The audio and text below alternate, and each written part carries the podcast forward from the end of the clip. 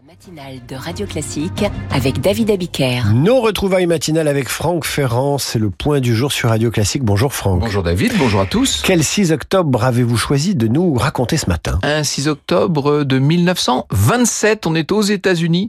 C'est le jour de la sortie de Jazz Singer, le chanteur de jazz réalisé par Alan Crosland. Autant dire que c'est le premier film parlant. Quand je dis parlant, on pourrait presque dire chantant. Ce film raconte en effet l'histoire d'un chanteur de jazz nommé Jack Robin.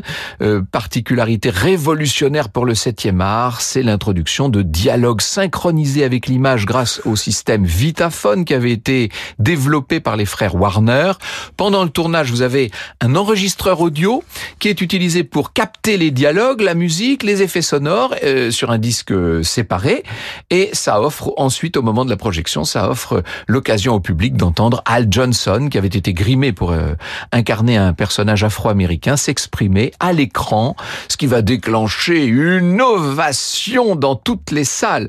En tout, seulement 281 mots auront été prononcés, mais alors des mots importants pour l'histoire du cinéma. Et aujourd'hui, si vous grimiez un acteur blanc pour jouer un noir, ce serait un scandale, ce serait tout l'inverse.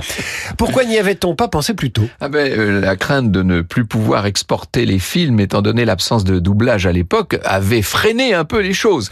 Les frères Warner ont pris un immense risque en produisant ce film qui va révolutionner l'industrie du cinéma. Certains acteurs comme Buster Keaton d'ailleurs n'ont pas survécu au cinéma parlant.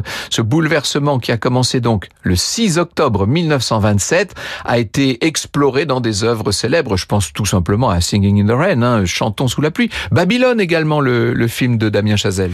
À Babylone, il y a une scène avec un éléphant qui est pas piqué des vers.